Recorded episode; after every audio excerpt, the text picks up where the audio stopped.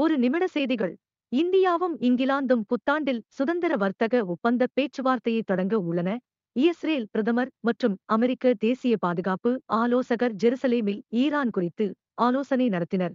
சர்க்கரை ஆலைகள் தானியங்களை அடிப்படையாகக் கொண்ட எத்தனாலை சார்ந்த எண்ணெய் சந்தைப்படுத்தும் நிறுவனங்கள். புதிய நிலக்கரி அடிப்படையிலான யூனிட்களை தொடங்க கடுமையான விதிமுறைகளை அரசு குழு பரிந்துரைத்துள்ளது.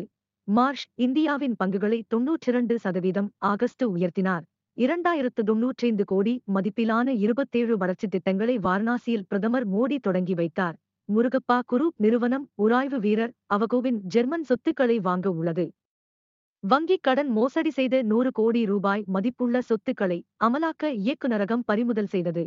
நன்றி. சப்ஸ்கிரைப் டு வணிக கற்கள்